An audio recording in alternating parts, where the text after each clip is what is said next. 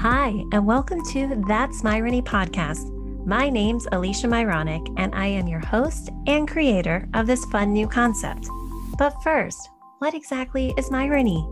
Well, Myrony, or my irony, are those crazy coincidences that happen in life that you just can't explain. It's also another word for sign or synchronicity. We've all experienced these throughout our lives. But what if you started paying closer attention to your Myronies? What if you started connecting the dots? Or, as I like to say, follow the spiritual breadcrumbs that could have an impact so big that it changes your life forever, not to mention the lives of others. Now that's Myrony.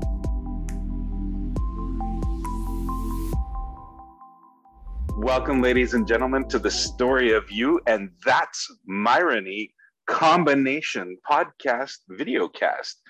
I have with me Alicia Myronic, and she's been a dear friend of mine for, I'd say, over six months now.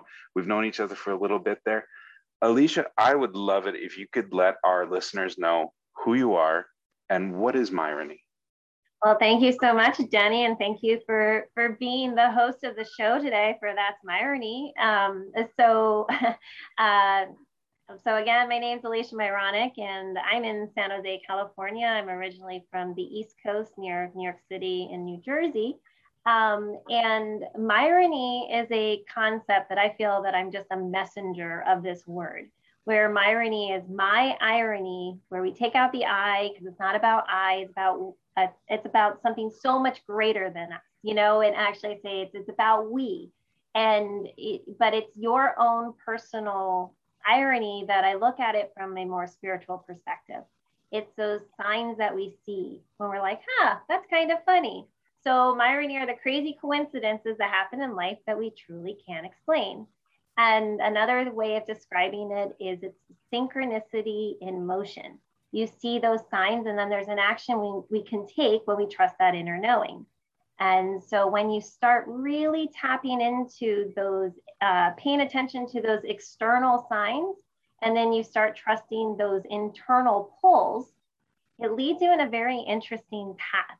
And my goal is for people to share their Myronies in addition to their selfies, you know, it, in life. And what a wonderful vision that is of the way forward. Could you imagine that? A world where people are talking about how synchronicities in motion happen, how Myronies connect them together versus a selfie of just me. Yeah. That's exactly so, it. And it's amazing when you start hearing people's stories and then you start connecting them. And it's like, you know, we connect these dots. It's, it's like, it's this divine design that interweaves us together it's not just at this very surface level. It can go really really deep. And and you may not even know what the connection is until years later. But there's something if most people and that's what i find really fun is when you start when people start recognizing this and they can go back in their life and be like wow if that didn't happen then this wouldn't have happened. Mm-hmm. Mm-hmm. and sometimes those things that have happened are some of the ugliest things that have happened in our life but they were truly meant for a, a greater reason, you know, to bring us to where we are today. So, part of the story of you, which is my side of this uh, equation, is finding out who you are at the beginning, the journey there to find out how you got to where you are today. So, let's start from the beginning. Where did you grow up? So I grew up in uh, Sparta, New Jersey, which is about an hour outside of New York City. And um, I had a very interesting uh, childhood in that my father was a pilot for American Airlines. And so I had the great privilege of flying, you know, pretty much whenever, and didn't really realize how lucky I was, you know, until many, many years later. I was very fortunate. I had incredible parents that um, they really truly had a beautiful soulmate relationship. I don't ever remember them fighting to a point where I thought, oh my goodness, they could get divorced. And, and, you know, I just felt so, so lucky to have had that kind of, you know, love and, and uh, everything, you know, with my childhood was was really wonderful. It wasn't until I was older that things all of a sudden really made a drastic shifts. well, we'll get to those stories in a second. So, how were you in school? Um, I was in school. I mean, I was always one of those people who um, I always wanted to do my best. Um, I did notice, you know, when I was younger, I definitely I had a I was very creative as a child, and then that inner creativity totally shut down at some point. You know, when you get to that point where you're like you're not good enough. You know, you're all the insecurities definitely started like rearing its ugly head in grade school and you know just kind of shut down that side to me so uh, i still at this point don't think i'm the most creative you know compared to what i was when i was a kid. You know i was i was always i was making oh geez those um not sock they're not sock puppets but they were they were like little it's kind of weird. They were made like from pantyhose like making these puppets and you know creating these musical plays. And i mean it was just you know i thought i could do everything. I wanted to be a fashion designer i wanted to sing I, you know i wanted to just do whatever uh, you know my heart's content and then it's very interesting though what is it that then shuts that down mm-hmm. and that begs the question then so what do you think was the aspect in life that started shutting down that creativity? Um, I just think that the pressure, um, you know, when we're at certain ages, that when you're with your peers and you just feel like you're not good enough, and then you just kind of slowly shut down more and more.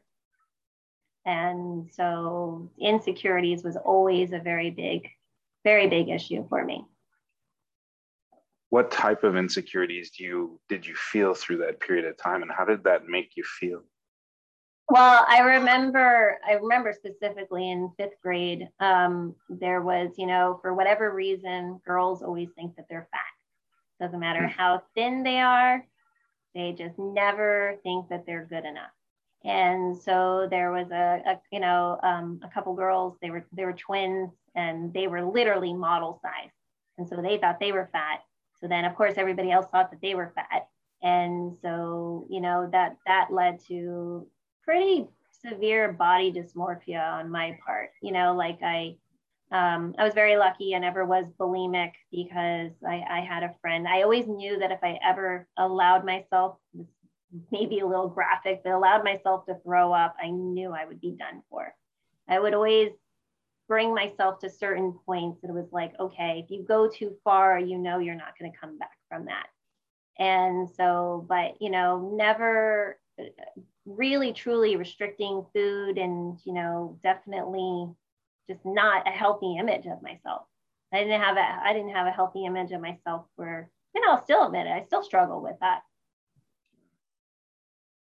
Um, when you were going through high school and through grade school, what were some of the good and bad memories that you had?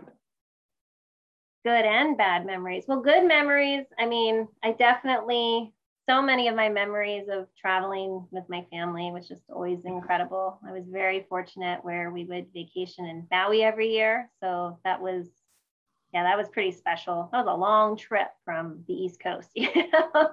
so, so having those, have just having those special memories of my with my family and um, uh, the the bad memories. I guess it just comes down to the same thing. It's just like when you're not comfortable with yourself, you know, you really do. We are our own worst critics.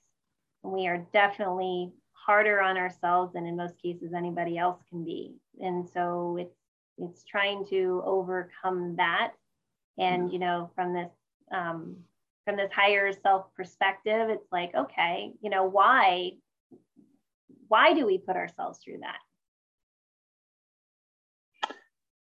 The the aspects that you put yourself through, how did you pull yourself back from the edge?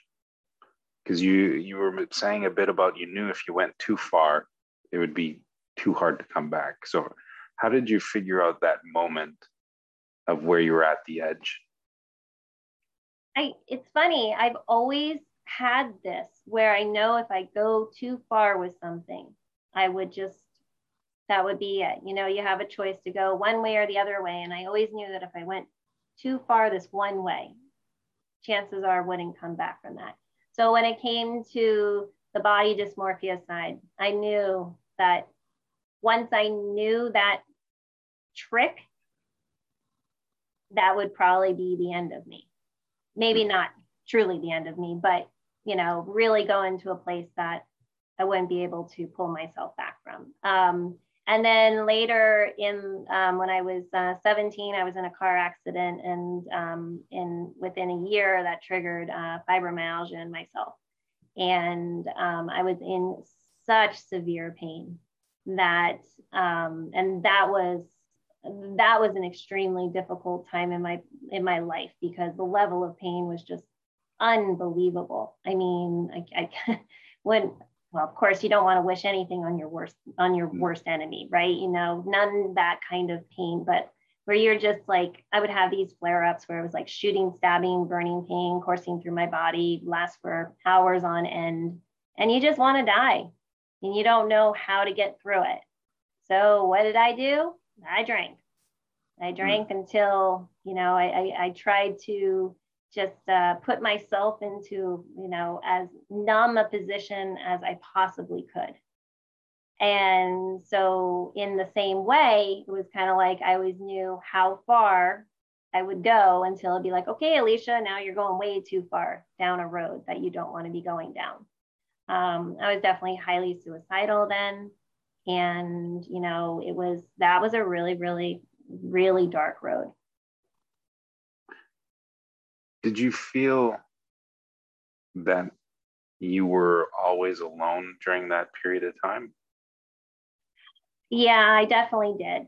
Um, it's very hard, and for you know uh, listeners and viewers, when you go through something and you don't think other people understand what you're going through, and so um, I think that helped me gain empathy for so many because when you go through many different struggles I mean, that was just, you know, one one piece or, you know, the tip of the iceberg of what was going to be coming uh, happening in my life of those uh, of those life struggles that we go through. And um, and i'm not saying that mine's the worst not by any means. You know there's people that goes through so much more.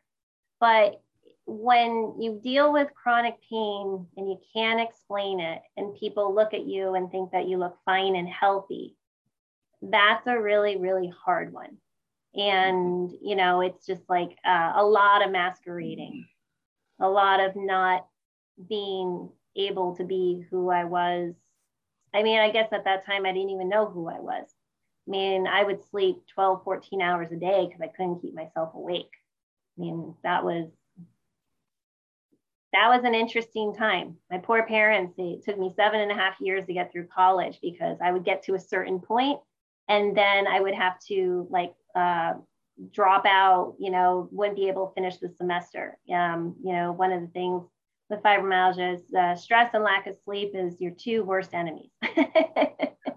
and then later on, I found out a lot of it was diet related too. So there's, you know, things of learning how to manage and you know where does it where does it come from? But i do no matter what go through in life i do try to look from that again that higher perspective of that somehow we've chosen what it is that we want to overcome. And in and truthfully how we overcome things is not from when things are going well. It's from those darker times that then we can look at and reflect and then you know maybe see the silver lining and know that there was a reason for it all to be happening. So, when you were going through that dark time of alcohol and pain, what was your guiding light? Oh, that's an interesting one. What was my guiding light during that? Did you have a guiding light, or was it just the sheer determination of will to get through it A lot of a, a lot of tenacity. I'll definitely I'll definitely say that about myself. There definitely was determination in that sense. Um, you know, it's funny though because I had when like I always believed in a higher power, and um, I always you know I I always felt things. Now that I look back on it, but there was this one time I did have this near I, I really did have a near death experience. Um, I was uh, it was it was so it was so crazy because it was before the time of cell phones that everybody had a cell phone. And my dad one day was like, "Hey, I want to see you." And I, I was going to college at this time, and I was like three hours away. I was like, "Okay, Dad. Well, you know, can we meet like, you know, halfway?" And it was um, it was crazy because my friend had just been in a car her car was just hit and run in a hit and run accident. Like the i had this dream about uh, losing control of my car. And then the next day this hit and run accident happened. I was like oh that's weird. And um, but i kept having this reoccurring dream. And it was always losing control of my car. And i've never had anything like that. Like it was like once a week for an entire month kept having this dream. It would just be a different scenario and then this one day, um, it was funny. My brother was telling me I needed to downshift. I had a five speed uh, Acura Integra. And, um, and I, so the one time I decided to downshift, it had just finished raining. And I was on a like on a ramp where it was two lanes was this ramp and I lose control of my car and I I'm about to hit the guardrail and I somehow instinctively turn the wheel. I do a, a 360. So I'm still going backwards. All these cars are coming at us. I somehow turn the wheel again. I'm all the way on the other side and my car stalled out, but I turned the wheel and a big Mack truck came where I was. No one hit anybody because if somebody hit somebody, it would have been just an absolute pileup. And that was I knew that day I was somehow saved. And, you know, when those types of things happen, they stick with you, you know, because so that was, that happened in my early 20s, I believe. And so that was like, that really stuck with me. So if you say a guiding light, it's like, okay, something, something happened there. And then it was also this whole thing of just, I, I just wanted to make it through. I wanted to get through whatever this, where you feel like you're in a dark tunnel and it's like, how do you get out of it? There's got to be a way out. So there was one time when I um, actually, uh, I had just had a horrible flare up. I literally was telling my my brother the night before that I wanted to die and then I ended up um, uh, going to uh, my uh, to an open mic night, and there was an ad in the bathroom about um, uh, about uh, I don't know if it was actually about boxing, but it was like you know get in shape, you know, personal one-on-one training. And I decided to call this guy. His name's Cliff Johnson, and he had this um, boxing club called Left L E F Left Jab Boxing Club. And it was so funny geez, my earphones keep just popping out here. uh, the um, the uh, was so funny because it was like the inside of a Rocky movie, like, or it was from like a Rocky movie. Like everything was duct taped, like the whole gym. I can't even tell you how much duct tape was in that gym, but it was so empowering because the first time I worked out, he said, you know, don't drink too much water, you, you'll probably throw up. And I decided at that moment, if I was going to be in pain, I was going to inflict it upon myself. And so it's amazing what the body can allow your mind, you know, allow um, allow yourself to overcome. And I, even though I was in pain, I was again just going to be like, I'm just going to, you know, do this to myself, sort of thing and just kind of put all my other pain aside. And, you know, so yeah, I got into boxing for a bit because I was like, you know, if something's going to beat me up, it's not going to be this, you know, this condition that I don't understand. And, you know so so, so that sort of to, that sort of fight in me has always been there where do you think that fight originated from ah, that's a good question just try I, I guess it just comes down to like if you don't fight what's going to happen? You're going to give in to you know that darker side of what's happening in life. And um, that's i guess that darker side was what really scared me when i was taken at times to that brink. Um, if anybody has dealt with you know such severe pain that you just you do really want to kill yourself um, you know whether it's mentally emotionally physically whatever. Pain is pain. And you know so when you get to those really dark places how do you pull yourself out? So i think that was the fight that i was like i knew i couldn't go down that you know super dark road at least I didn't want to, even though I got really close many times. Yeah, yeah. That must have been super hard. Well, that was the first part of it being super hard. And then, you know, and then uh, things totally shifted in so many other ways where it seemed like things were going great um, in certain aspects of life. And then, you know, another uh, another thing happens in life, you know, and that was when my father became terminally ill. And I was not quite 28 when he passed away. And, you know, for, for those that know part of my story, um, you know, that's where this all started from. When I started seeing these signs, or when I, the most unbelievable things happened that I couldn't explain what was happening. And then it all fell apart. So before we get to the falling apart, there was a good time. And that in that good time, you met somebody. I did. Yes.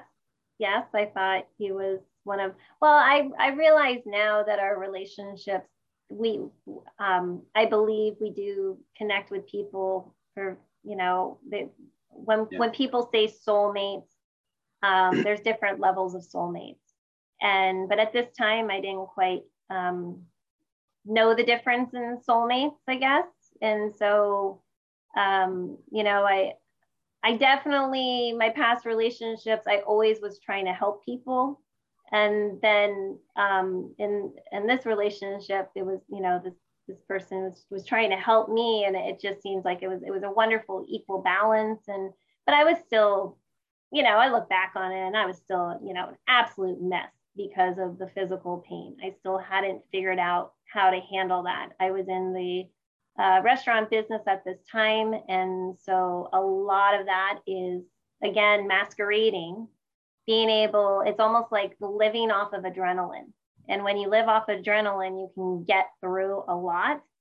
And then when you're done with it, then you crash, then you crash and burn in a lot of cases. You mentioned the restaurant business. How did you get involved in the restaurant business? Well, it's really funny because when I was 16 years old, this little voice inside of me said to go to Delaware. And I'd never been to the state before. And I was like, why do I want to go there? And it was the strongest feeling. And I mean, I only applied to two colleges, which is unheard of. Who applies to only two schools? Apparently me.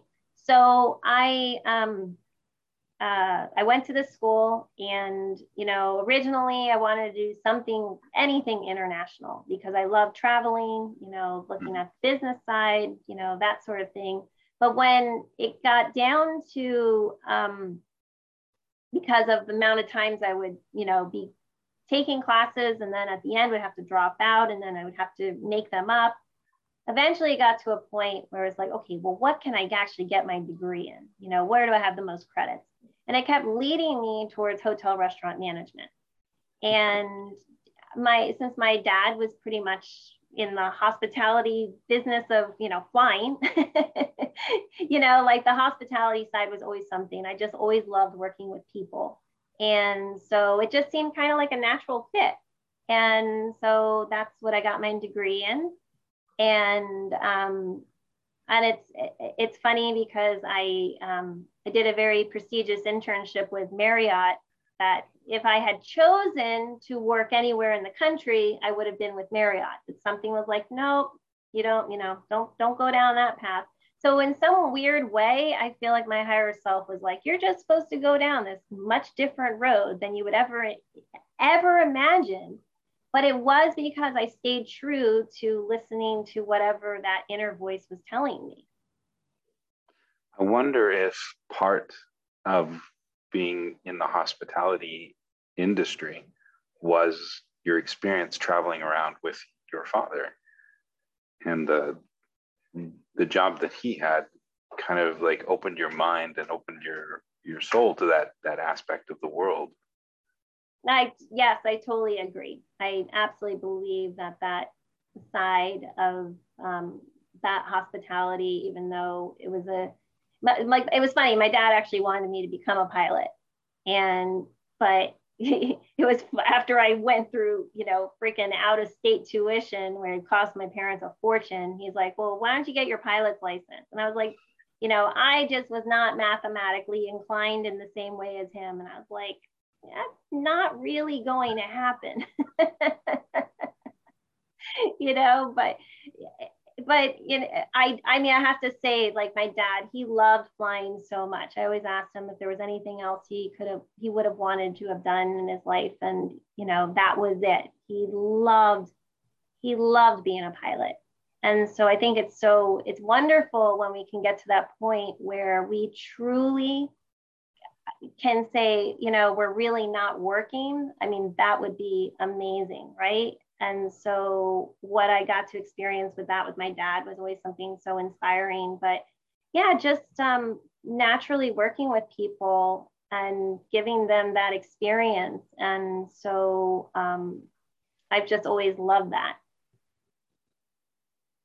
It's it's a it's an amazing aspect of of interconnection and of of being kind of not forcing but learning to be a part of the world in in a way that we can be the observer and the observee and the interactor all at the same time. Yeah i always wanted to be of the more if, if i could say one thing being of the more worldly kind you know like be able to go wherever and people not be able to recognize necessarily where i was from that i could kind of somehow uh, it, that, that whole thing, you know, when in Rome, do as the Romans do, you know, like really immerse yourself in what it is or where you are. And actually, I wanted to live in Europe more than anything for so long. Um, that's actually where my parents met was on a Canadian Air Force base in France. And so they lived in Europe for many years. And so I always wanted to do that. But, you know, who knows what's going to happen in the future? it's still in the cards. Right, exactly. I, I love the way that you you were talking a bit about how you'd like to.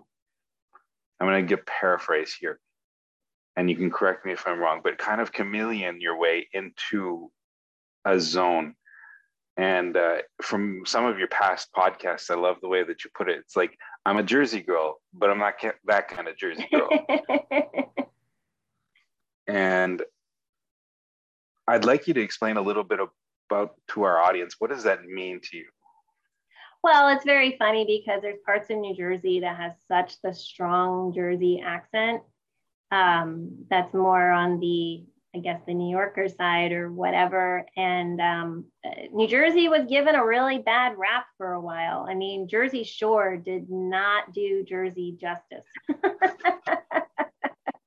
you know, it was fine but you know it's like it's well there's all these you know stigmas that go around and you know you don't really like where i grew up in new jersey i mean it was beautiful. There were so many different i mean my my town had like what is it five lakes or something? Like it's all yeah hills and lakes. I mean it's gorgeous. And and my town was built around it was actually um it was originally farmland that they then turned into a summer lake community for people that lived in New York City. And so it was based around this one lake called Lake Mohawk that was 12 miles in circumference. So it's a big, pretty big lake. And so when you're on this water, you actually feel like you're in Europe because of just like how the um, how the houses are like in the hills. And so it's just a beautiful, charming, quaint town.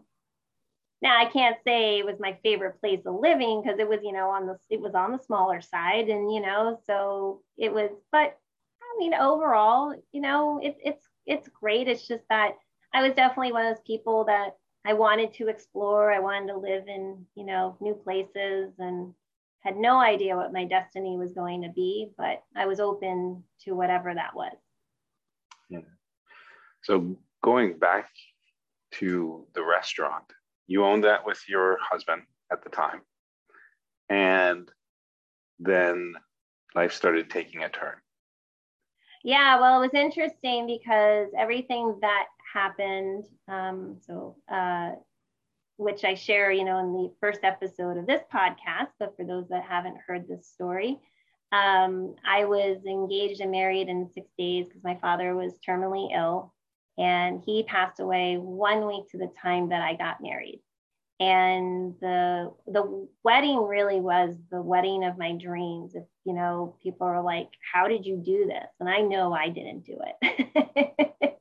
I definitely believe there was some massive guidance from above allowing it to happen because, like, you know, the dress was the dress of my dreams. The shoes were the last pair of shoes in my size. I mean, two dress fittings in a week, like, that's unheard of you know and even and I, and I was I was born uh, uh, born and married in the same hospital I was even engaged in this hospital which makes it even the concept of irony like I have to be the only one that has been born, married, and engaged in the same hospital. I, I, I really can't imagine anybody else has had that experience. it's almost like the hospital was a nexus point in your life. It, it really was. It was. I mean, it was. It, it's it's kind of it's unbelievable what all happened in that short period of time, and you know, and and I knew I was I absolutely knew I was going to marry this guy. And so I didn't get married just for my dad, but I also couldn't imagine not having my dad at my wedding. I was a total daddy's girl. And so we had this incredible wedding. There was actually like 50 guests and it was it was unbelievable how that all transpired.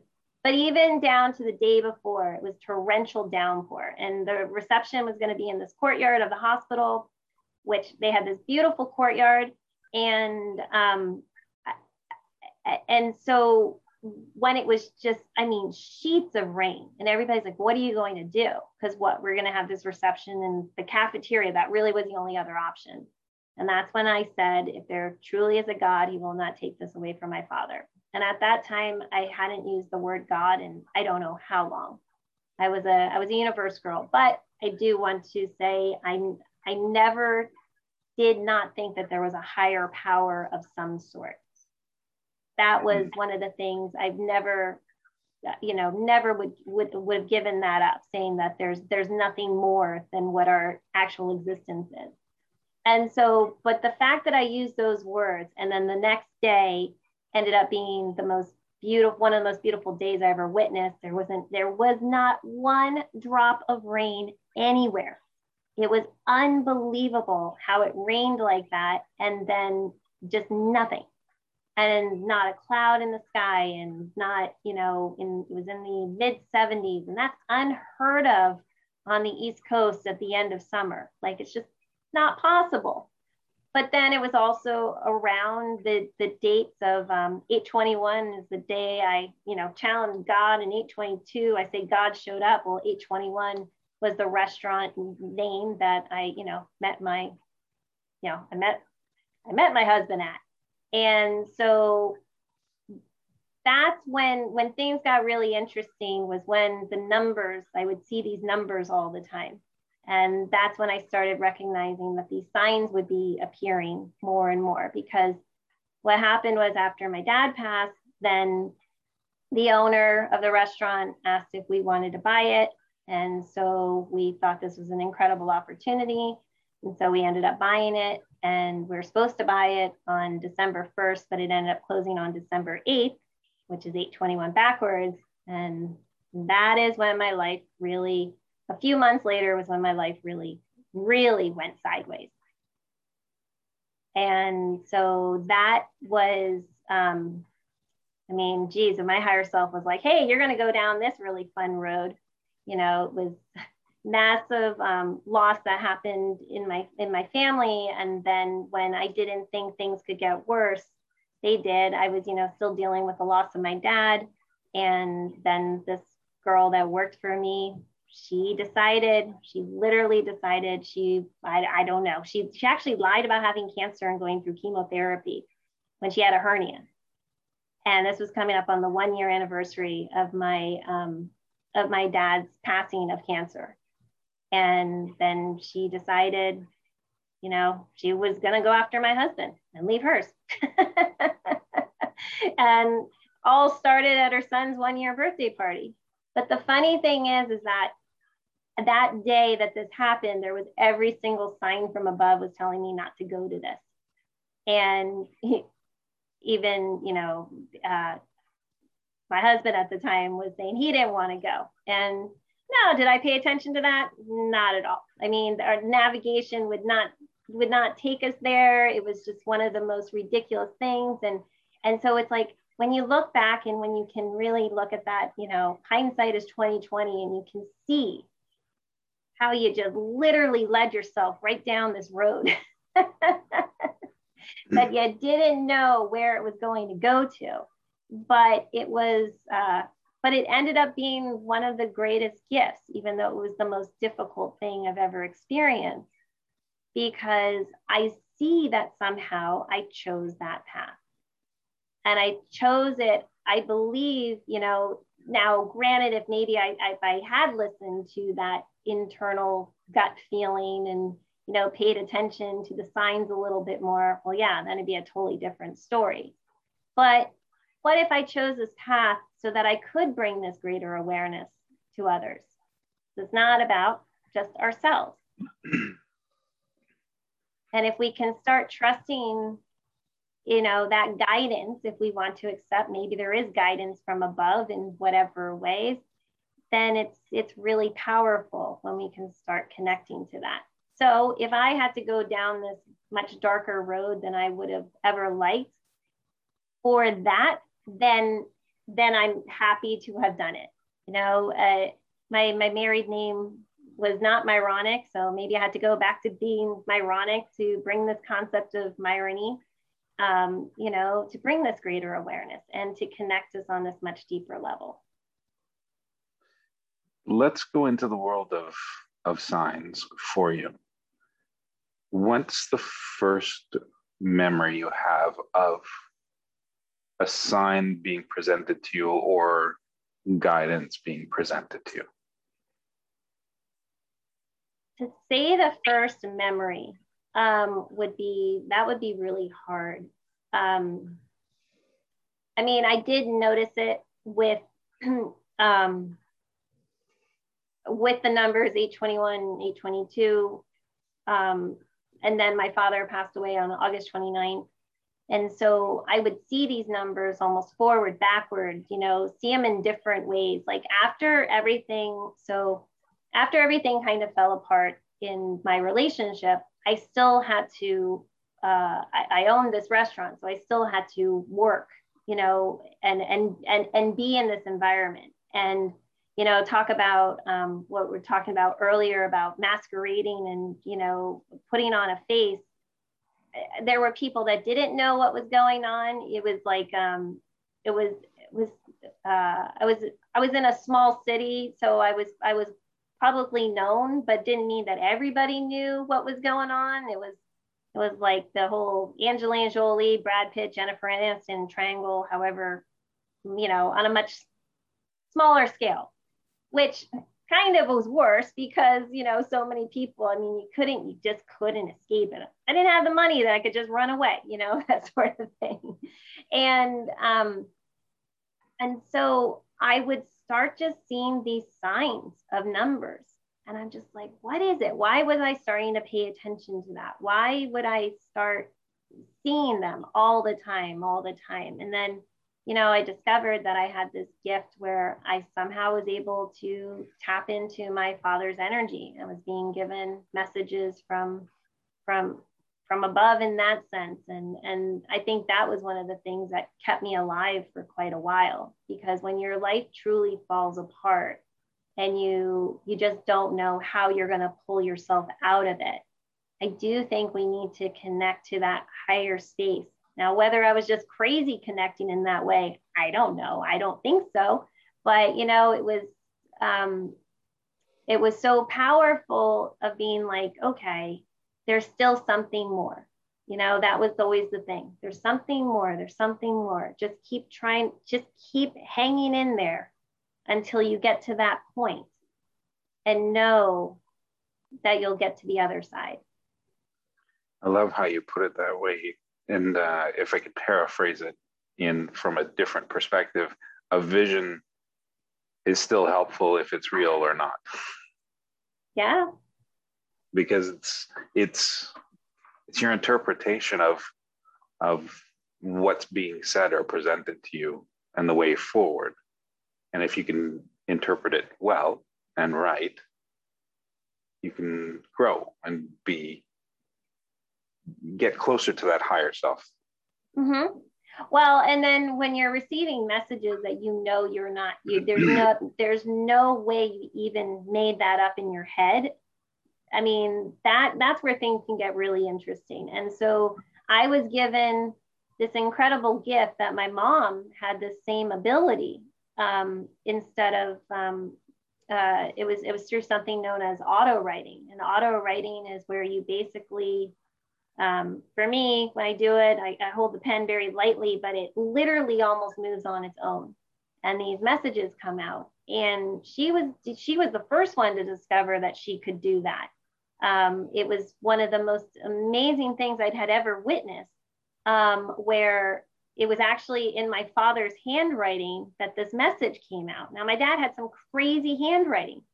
I can't explain what that was. I also know my mom was not crazy. So I feel that in some cases, we were both given this opportunity because if you only if only one person was able to do it you will absolutely make yourself feel like you're crazy. And who knows maybe i am still crazy. I don't know but i can't deny what that was right? And so then one of the most profound things that happened was when you know again my life is just beyond falling apart and i had this feeling that my dad wanted to tell me something he said he, he wrote you know through this auto writing and uh, on going back to the auto writing, when my mom first showed this, and I was like, ooh, I was like, can I do that? and the message came out, yes, but it's going to take some time. So it actually took me a couple months before I was able to tap into it. But then when it did, it was amazing. My mom and I would be asking the same questions, getting the same answers. You know, we were in different states. Like we can't, we couldn't explain it, but at the same time, we couldn't deny it, right? And so but the message that I was given from my dad was he's like, you need to believe in the Holy Family. This is when I knew I was not making any of this up in my head because I had turned against God, religion, anything in that sense. Not that there's anything wrong with it, it's just that I had put God in a box known as religion. You know, I was brought up Catholic, and so um, I never understood the concept we only live and die one time. That just made absolutely no sense to me whatsoever. And um, and I and I, so I asked the question. I said, Catholicism is the answer, and he's like, No, it's like Taoism with the Holy Family. And I was like, What sort of weird cryptic message is that? But if you actually start looking at from a perspective, and for the listeners, it's going down a totally different road than anticipated.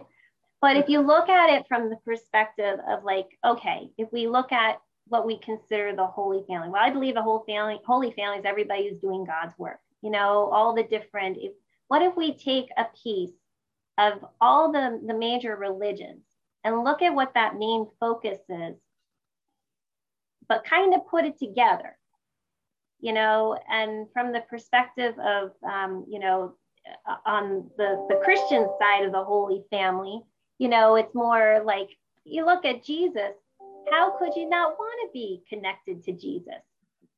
You know, completely of compassion and non-judgmental. And and then it's like, and and then you look at the beauty of the the holy text that out that's out there.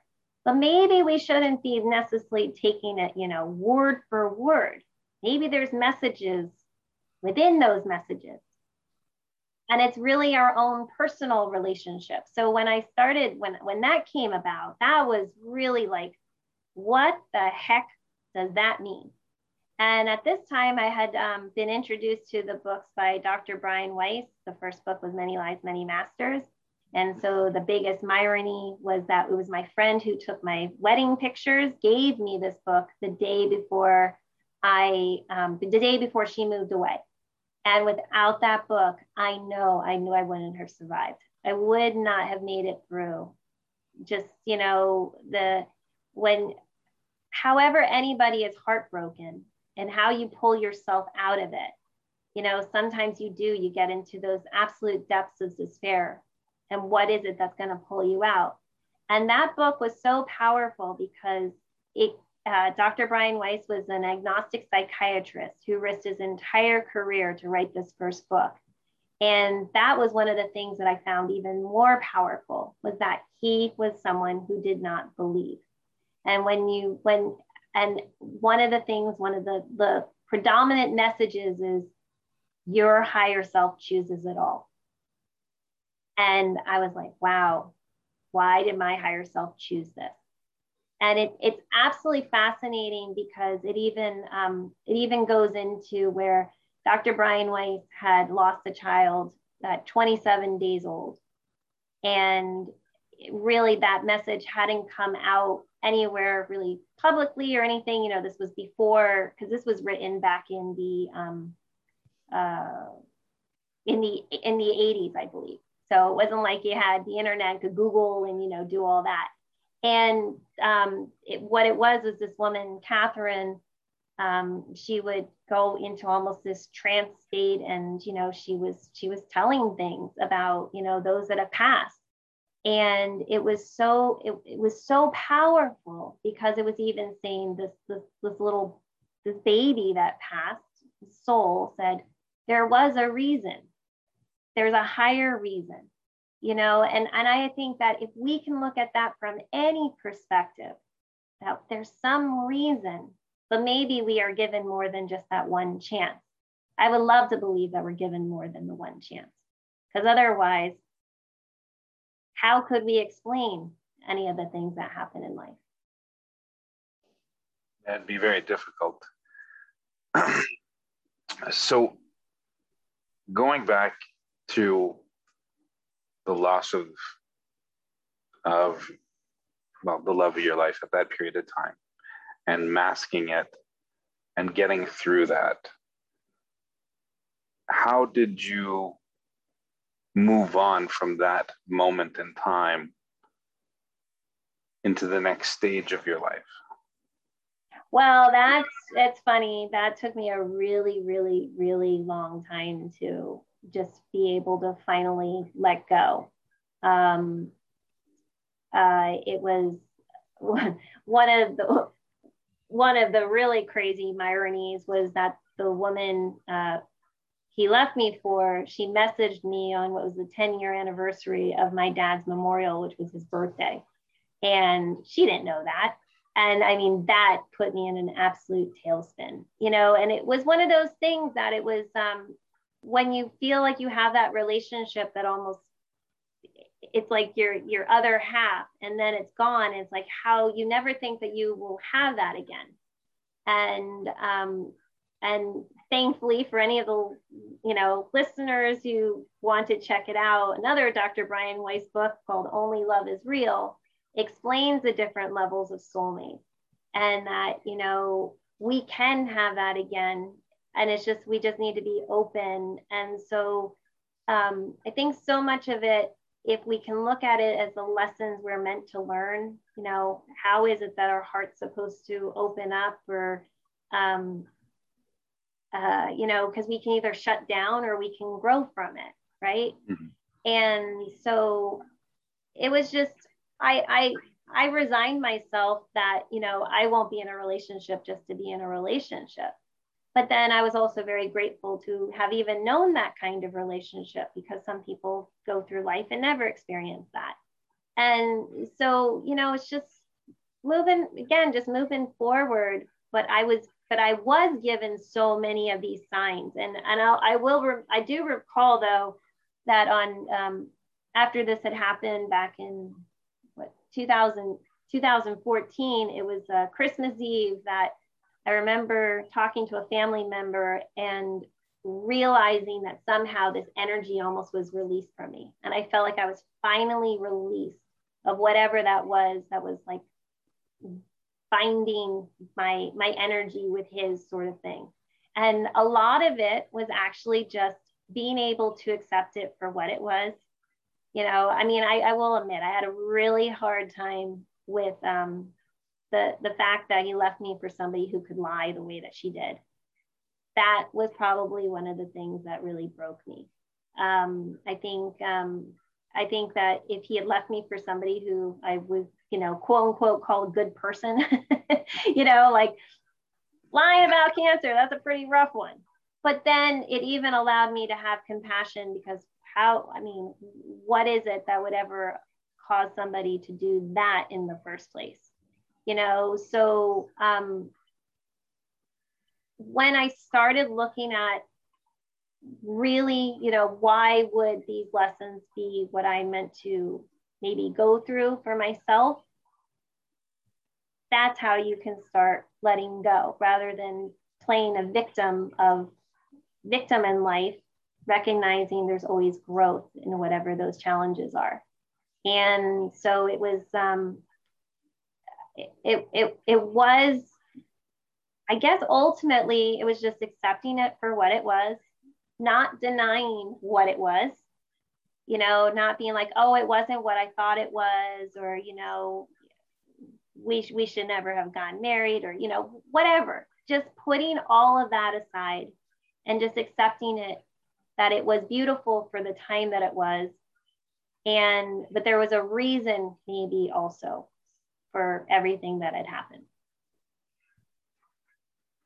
So you guys left each other and sold the restaurant. No, we went bankrupt. That's right. We went straight up bankrupt. And and it's funny that we're we're segueing to that because this was my other greatest sign was um, I, of course, was beyond humiliated, didn't want to, I felt like I was a trapped animal in my apartment. And I happened to have Oprah on the TV right after we closed the restaurant. And, um, and I remember I was in my bedroom, I was doing laundry or something, and I, you know, didn't have a TV in my bedroom at the time. We didn't seem to have TVs everywhere at that time, right?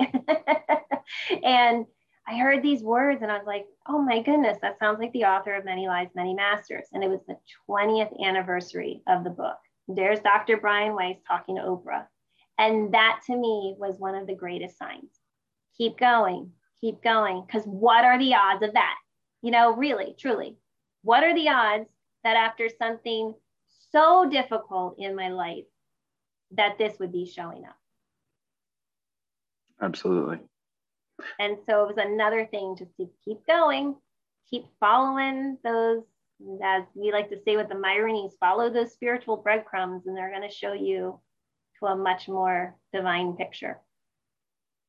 So you hear his voice on the TV, and what is the next breadcrumb?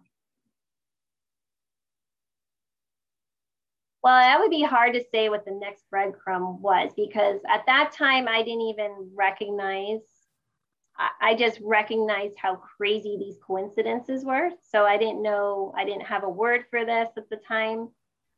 But um, it just kept allowing me to connect to that, again, that higher perspective. So just trying to look at, like, okay, there has to be something more, right?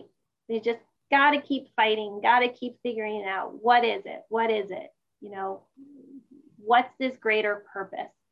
And so um, it wasn't until uh, years later that I realized that this word of Myrony was a universal word that everybody could use. And um, I, after I got out of the restaurant business, you know, I, I wanted to um, do something different. And so I kept looking, okay, what's what's going to be my next career move? But you kind of get pigeonholed when you're in something for too long, right? And then it was funny because my um, uh, someone had just told me you should sell cars. And then I meet someone who also was a finance manager, and she's like, "You should sell cars." And um, I was like, that's crazy. That happened in just a couple of weeks. So I was like, okay, I asked for something different. I was like, sure, if I could get into a high enough car line, high end car line, then, you know, I'll, I'll think about it. So I got this opportunity to sell Cadillacs. And then my life fell apart yet again. I had lost my mom really quickly to yeah. um, non Hodgkin's lymphoma, where she actually went faster than my dad did, um, where it was like September thought September she was fine. October she thought she had the flu. November she was uh, hospitalized. December 1st she had just turned 70, and December 7th she passed away. And that put me into another tailspin. And so I then connected with somebody who um, he, he was considered kind of a bad soulmate in the sense that, you know, it was a very destructive uh, it was it was not good. It was it was not good at all. I've been honest in everything that I say, but he ended up having a heroin addiction and I had dealt with prescription drug addiction because of pain in the past and I thought I could help him. And I was just being taken down, drowning in this. And then a family member saw what was happening and gave me the opportunity to move to California. So, literally in six days, I packed up and moved to California. And um, it's kind of funny. Six is my lucky number. And in six days, I got married. And in six days, I packed up and, you know, move. So, but, um, but when I got out to California, I should have sold Cadillacs, right? And something was like, no, not not supposed to sell Cadillacs. So I ended up selling uh, selling Jaguars. And and that if people, you know, want to hear more of my story and they start listening to the podcast, you hear how these people just kept showing up because I I learned from the time that I didn't listen to my intuition to never go against it. And so, because I chose not to ever go against my intuition again, that's when more and more interesting doors would continue to open up. And so, I encourage everybody who's listening, you know, just pay attention to what your inner voice is telling you. I like to say, you discover this, you discover the Myronies in your life, you start tapping into your own superpower. And so, because mine's always just a sense, I call it my spiritual spidey sense. But, you know, there was something that absolutely told me, you know, you are not supposed to sell Cadillacs. I couldn't even, you know, drive, I couldn't even pull into the parking lot at the Cadillac dealership. I mean, my my mentor in the Cadillac business, he's he's like, he called out to the store. He's like, Why haven't you been there? I said, I don't know. I'm not supposed to be doing this. But it was there with when I was selling Jaguars that um, that people would say, How do you say your last name? And I'd say it's like ironic, but with an M. And then I would add, There's a lot of irony in my life. And people would laugh. And then one day it hit me. And I was like, Oh my goodness, my irony, my irony. I was like, This is a word for everyone. And it's literally the opposite of selfie because it's recognizing something so much greater. So I knew of this word back in, I guess it was 2000, yeah, it was 2014, well, 2015, somewhere around there that I, I came up with the word. But then it was actually on April 22nd of 2015 that I happened to, at the last minute, decide to uh, go with a family member to lunch. She was she was moving. She was going to be moving, and I tell her about this concept and um, and and so that's when we officially brought it into the world. But what was really funny is that I didn't know this at the time, but because I had to declare bankruptcy from my my former restaurant, to me a really long time to do, I found out that I closed my restaurant on April 22nd, 2008. So it's those sorts of things I can't explain. I have no idea where this is meant to go to, you know, but I just think that if we can keep trying to follow the signs and just think that maybe there's a greater reason for everything that happens, the story will keep unfolding more and more. And, you know, it just turns into a much more beautiful picture. That it does. so you move to California. You are selling Jaguars. And then in that experience, you meet new people and new experiences that lead you onto your next breadcrumb. Tell us a little bit about that. Well, that was an interesting breadcrumb because I I, I left. So once um, uh, the, the dealership changed ownership. And when that happened, there was a major shift that kind of happened in the whole dynamic of everything. And um, I chose to, to, to leave um, the car business. And um, I, I then got into selling life insurance.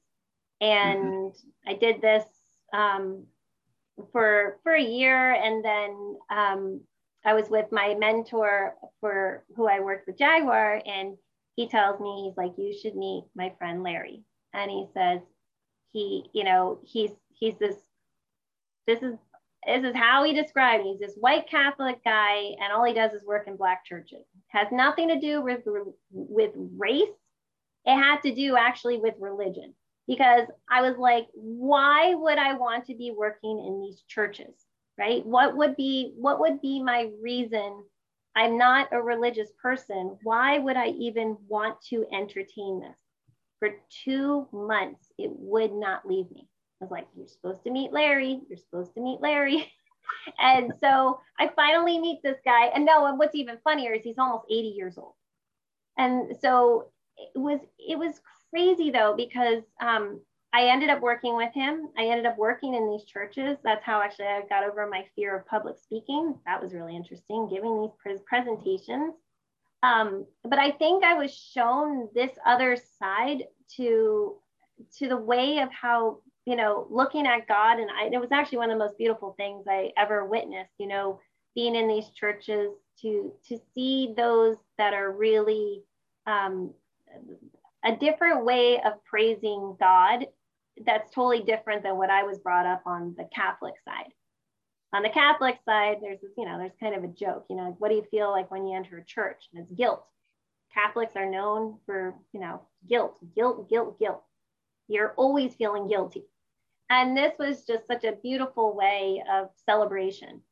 And, but I, I believe I was shown this because I think I was a little judgmental against people who were overly religious and not that there's anything wrong with religion, it's just that I couldn't just put it into this one way of thinking.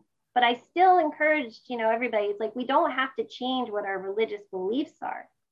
But we only believe what we believe because we were we were brought up with it. If we lived in another part of the world, that's most likely what we would believe so if we can just open it up a little bit more, maybe there's so much more than we are even allowing ourselves to accept and maybe look at things that, because to me, it makes more sense that God's going to be like, I'm going to give this bit of wisdom, this bit of wisdom, this bit of wisdom. Are they going to put it together or only claim one as their own? You claim only one as your own, well, that's considered pride and that's considered one of the deadliest sins of them all, which, you know, eh, but what if we start putting it together? A much more interesting picture could come out. And you know, the other thing is, is that so many people have turned against their maybe their own um, beliefs because because of uh, what they were brought up with. There's so many people that go the absolute opposite direction. It's like, well, maybe there's somewhere there's a greater balance that we need to find. But really, truthfully, I think it's whatever is speaks within you. You know what is your what what is your own personal relationship? And you know I, I do i will admit i have a hard time when people say you know if it's not in the bible then it, it, it can't be. And it's like you don't think anything could be taken out of the bible? You think it's like how many different versions of the bible are out there? But i'm also not saying to give up the bible. I'm not saying to give up the torah. I'm not saying to give up the quran. I'm not saying to give up any of that but maybe not just take that one piece and think that that's the only piece. So I feel that that side of my life was very instrumental. Um, I do feel like I was able, yeah, it was, it was interesting. I, I met so many amazing people in that part of my journey um, that I never would have been exposed um, to that culture in any way. You know, being in being in that uh, in that environment, there's nothing that would have allowed me to have experienced that, and I'm so grateful. And I I actually learned. I believe I learned finally how to pray, and you know, understanding that when you say that you feel blessed in life, that it was coming from a place more or, or just feeling blessed coming from a, a place within the heart and not looking at it from this more religious perspective and and just being able to openly say things in more of that uh, church uh, I don't know what I'm trying like not in a religious manner in a spiritual but not necessarily denying that piece also if that makes sense. Yeah it makes a lot of sense. I mean, it, it's if I could summarize it in in a different way, it's religion is there to help us be better as long as we don't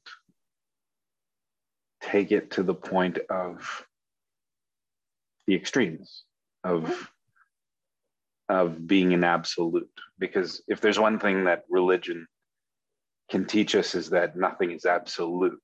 Everything has shades and and there's a forgiveness. And you can't forgive if you're absolute. You have to you have to open yourself up to come back to the center. Right. Come back to that that point of openness. Yeah, I love how I love how you say that. I, I absolutely agree. I think that, you know, I think more than anything, if we can again look from that place of compassion and not a place of judgment. And so many times, um, uh, like I, I will say, it's hard for me to, for for those on the Christian side who want to just believe in a heaven and a hell, and you know, you don't believe, and that's where, and it's like, why would you even want to have you know a higher power have only those two options. You know like and and that's one of the things i love uh, the, the the wisdom in dr brian weiss's books. Like he was given this vision of earth being a one room schoolhouse and we're all at different grades. And it's like well you know so if someone's acting out and you know you can look at them as being a you know a toddler in their spiritual growth people only know what they're able to understand, whatever their awareness is, right? If we would hope that everybody is doing the best that they can in, in, in their own personal growth. But in most cases, why that personal growth isn't happening, well, maybe it comes from a place more of fear than anything. How, you know, and and then it's like, well, how do people move forward because they're holding on to this place of fear and that's where you know the the where anger can come from abuse can come from you know uh, being too prideful judgmental all of that. Well if we break it down even more on a compassionate level most likely the underlying uh, emotion is fear.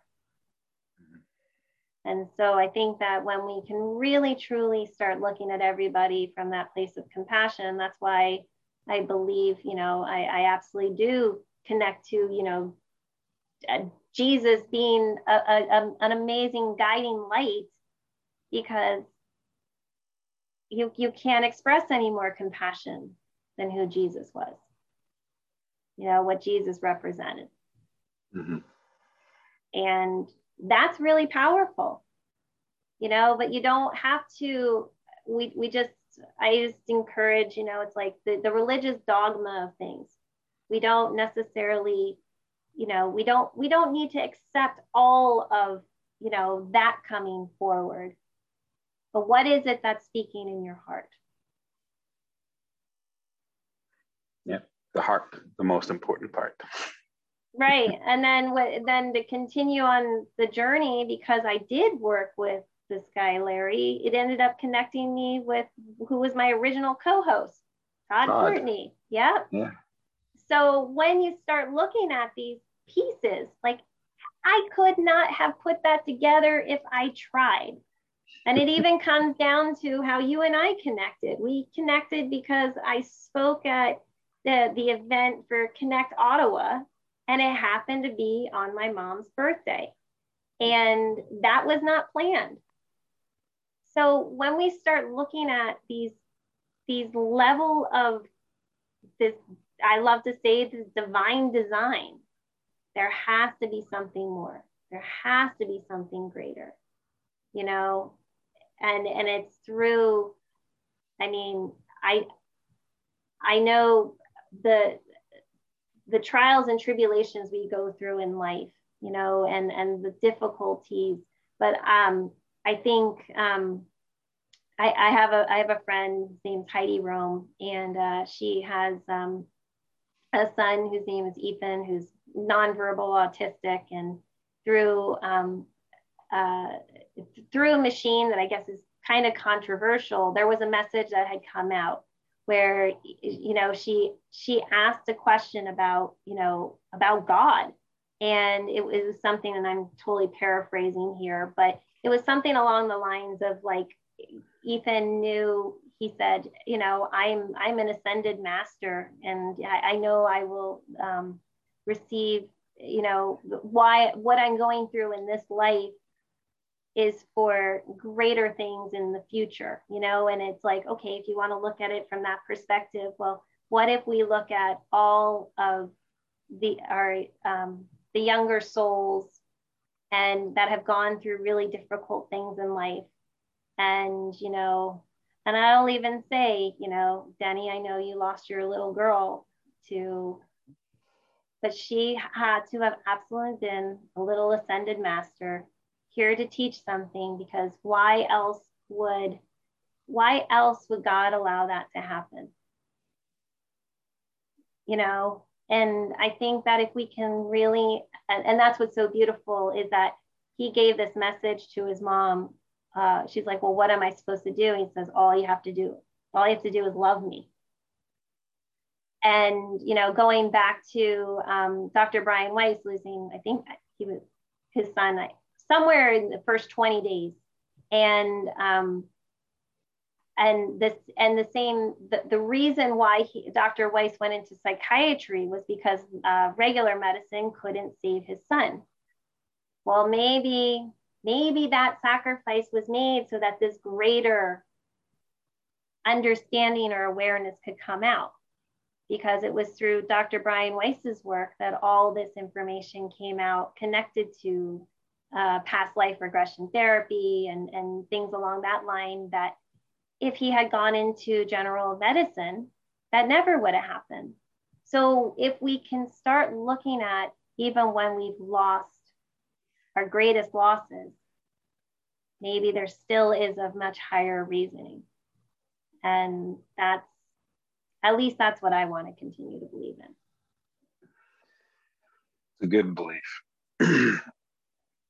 to get back to your story, you have met a phenomenal amount of people over the past few years, and you've started creating this empire called That's Myrony And it, I don't mean empire in a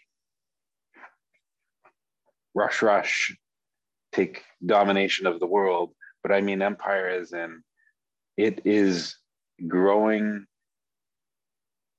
in such a way and bringing such positivity to the world that it it's the new rising sun of of a new way of thinking about the world.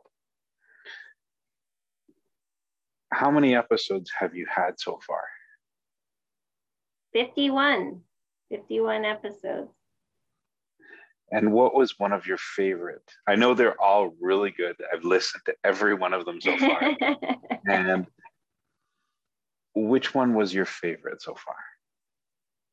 I have to say the one with Dave Sanderson, who was on the plane Miracle on the Hudson.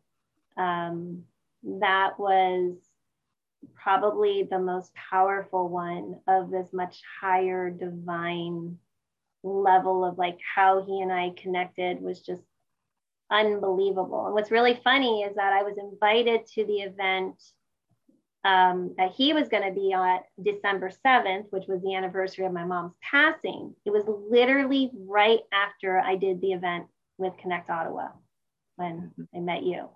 And so I that was that was just so unbelievable hearing his story and hearing the guidance of, you know, he hears his mom about when he's on this plane and, you know, they don't know if they're to live or die. Most likely they're going to die. And, you know, following, following that guidance. And then, you know, rather than um, experiencing uh, more along the lines of PTSD, he had po- post, uh, post traumatic growth. So he this and it was actually studied by these universities because of how positive it was through this trauma that he was able to grow so much. And um, and then if anybody listens to that episode, there was just so many ironies that happened between him and I. It was just unbelievable. Where even where he did his TED Talk was at the, um, the university. My dad went to school in Canada, Queen's University. And it was just like, what are the odds? You know, so um, that was one of my favorites. And I also have to say the one with my godparents, where how they saved six people's lives in the Bermuda in the Bermuda Triangle. That was that's an incredible story. I remember Todd saying, How are we going to top this one? yeah, that one was, that one's amazing. But it just comes down to, you know, I guess the things are really meant to be, they, they happen. And, you know, but looking from this, just this greater perspective of like, no, we don't have all the answers. And maybe we're not meant to have all the answers. But if we start looking at it and it's almost like how we say reading between the lines we start i guess reading between the signs. You know paying attention to things that are kind of in this this this uh it's like a realm that you can't even understand but it starts showing up more and more and uh, there's an incredible book called The Celestine Prophecy where it, it literally talks about, it literally is what Myrony is. It's like you start recognizing, it. yeah, so you start recognizing the synchronicities to the point where you don't even think, you just start acting. And that's what Myrony is, synchronicity in motion. And then what it does is it raises your, um, your uh, vibrational level to a point where they say you can then witness heaven on earth and that is really beautiful if that's what we can actually ever get to. And I can't explain it, but I somehow witnessed that um, uh, six years ago. I don't know what happened, but I did. I got to experience something that I never thought I would ever experience on a spiritual level. And so, if anybody wants to really hear that story, they can go to my friend's episode on Sense of Soul, episode, um, it came out on February 22nd of 2021. And, um, and it was just, I can't explain it, but for some, somehow I will say I spent 24 hours with God. I don't know how, but I got to witness something that I, I don't understand what it was. But all I know is that I didn't make it up, just like everything that I've been sharing so far in this. Haven't made it up. I can't explain it, but I can't deny it. And so I feel that I'm just a messenger here to maybe share this, you know, a diff just a different way of looking at it, you know, like giving this because I was so lost in what I felt or believed. And if I can give anybody, you know, maybe just another way of looking at something who may also feel lost in life, but be able to connect to that more divine connection. Because I, I will say, you know, the, who I had met in this omnipresent energy was so cool and was actually like, why does everybody think I'm this old buddy duddy? I'm just the coolest thing ever, right? You know, like, why would he not make himself cool? and there is a female side to it too. There's not, you know, like there's there's there's different, you know, aspects of this energy that we don't necessarily understand. But you know, in my logo of Myrony, Winky is how I represent God is love with an awesome sense of humor. And you know, one of the things of maybe looking at rather than saying God is the reason for these things that have happened, maybe God is the one that allows these things to happen because it's our it's it's our free will it's our high it's our choice in how things happen. And when we maybe look at it that way we are able to totally put a different spin on things and truly gain the power back in our lives that we're in more control than we think. And you know again what's the greater what's what is that greater picture that we're we're, we're trying to see i'm going to let the audience go and find that podcast versus exploring it here because it is, it is a great story and i do believe it's something that they should listen to. Um, if only for the experience that you felt. But also you know what? It's great to talk or it's great to to listen to another podcast to get another sense of of what they think the world is experiencing at the same time so mm-hmm. your story has been one of immense loss and immense heights and everything in between traveling love loss experiences that can't be explained and experiences that defy gravity. what is next for you? I have no idea, honestly. My really truly my my my mission, if I could say my mission in life is just to be a messenger be um, uh, be this vehicle to just try to bring this more beautiful awareness that we might not have everybody experiences these these myronies in their life. Everybody can come up with you know somehow they've had these things that they just can't explain what's happened. But if we start connecting to that more and more, I think it will raise this vibrational energy as a, you know, they, they talk about the collective consciousness. Well, what if we start raising that energy because we're recognizing something that's so much greater than ourselves on a much more regular basis? And so um, I like to say, step aside, let God guide, because I have no idea what the future holds um, I just, in this experience, as I was shown a lot of things unfolding, and I, I again can't explain it. And you know, who knows? Maybe I really am just straight up crazy. But I, I'll be the first one to admit it. I'll be the first one to say it. But at the same time, I know personally that I couldn't have made any of this up if I tried. And so I just kind of, you know, see where the path continues, being open. You know, when an opportunity opens up, it's that whole thing of saying, you know, walking through the door. Mm-hmm. That in improv, they're always saying yes and. So it continues the conversation. And so I just, I really hope more than anything that one day Myrony is in everybody's vocabulary like selfie is. And people can start sharing them and start connecting on this much greater level because when it is absolutely amazing how many people experience similar you know similar things that they're just like how is that possible?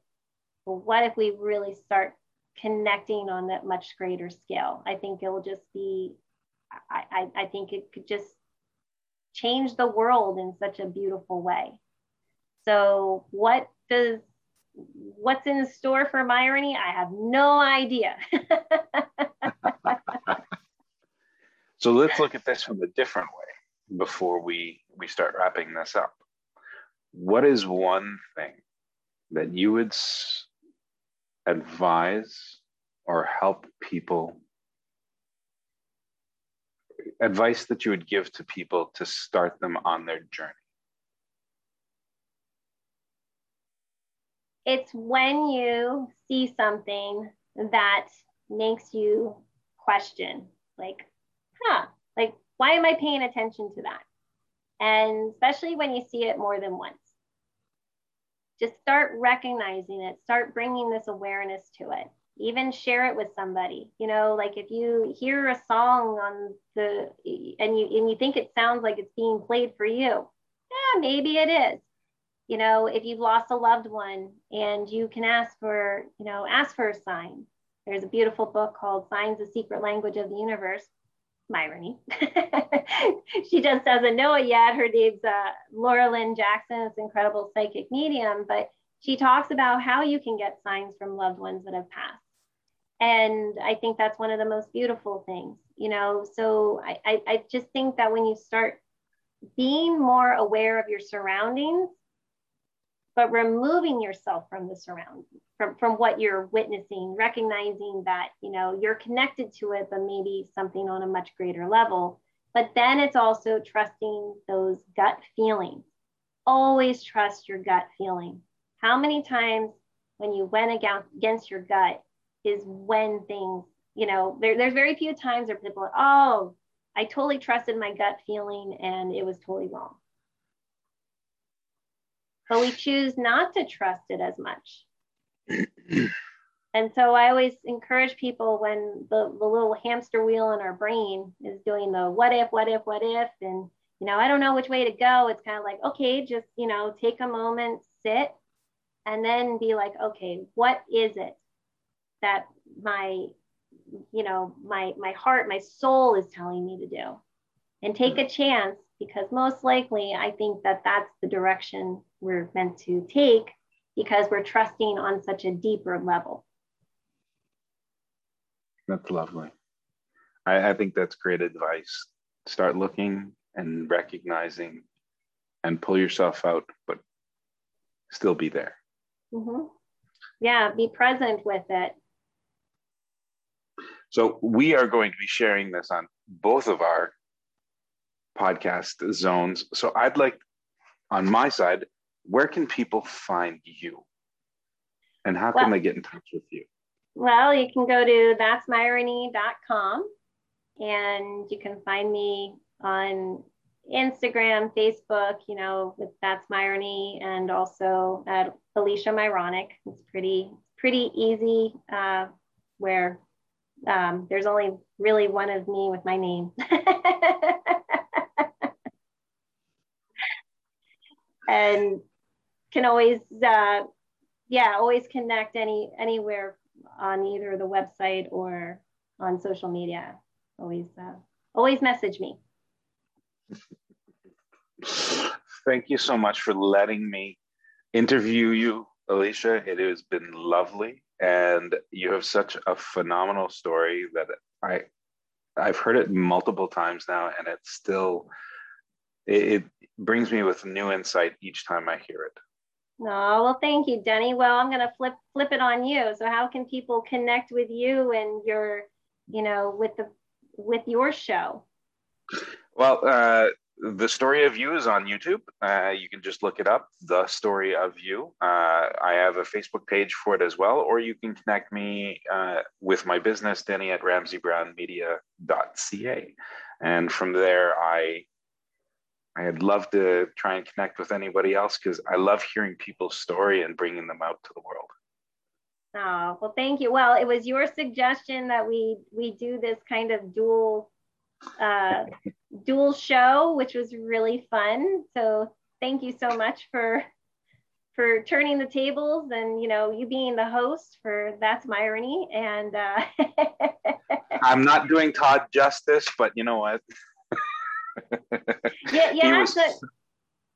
Oh, go ahead you know, you, you had some you had some tough questions there. So you know, I I, I appreciate you. Definitely had me thinking. so for everybody else, go back, watch some or listen to some of uh, Alicia's earlier podcasts. They have been amazing, eye-opening. There's so many good stories in there, and people, and just the Myronies that are come out of there inspired me and i would just say that they would probably inspire you as well. Oh well thank you so thank much you, Danny. well so now i guess i'll take the the mic back and say to listeners i'll see you next time on that's myrony. And danny you can take it take it away for the story of you that's the story of you alicia myron Thank you all for joining me on That's Myrony podcast. I hope you enjoyed the Myronic stories shared today and possibly got you to connect to the Myronies in your own life. As you listen to this podcast, you'll start catching signs that are so subtle but can have the biggest impact on your life. So pay attention to that inner voice and watch the Myronies appear in your life, just like the guest in my next episode. And please connect with me on Instagram, Facebook, and that's Myrony.com, where you can share your unbelievable Myronies. Also, if you enjoyed what you heard and can take a moment to like, comment, and subscribe on Apple Podcast or your favorite podcasting platform, it would mean so much because that is how others are able to find this podcast. Finally, please also tell your friends and family about Myrony because wouldn't it be fun to see people share their Myronies on social media in addition to their selfies? And remember, if something happens that makes you say, well, that's ironic, it's not ironic at all. It's Myronic. Now that's Myrony. See you next time.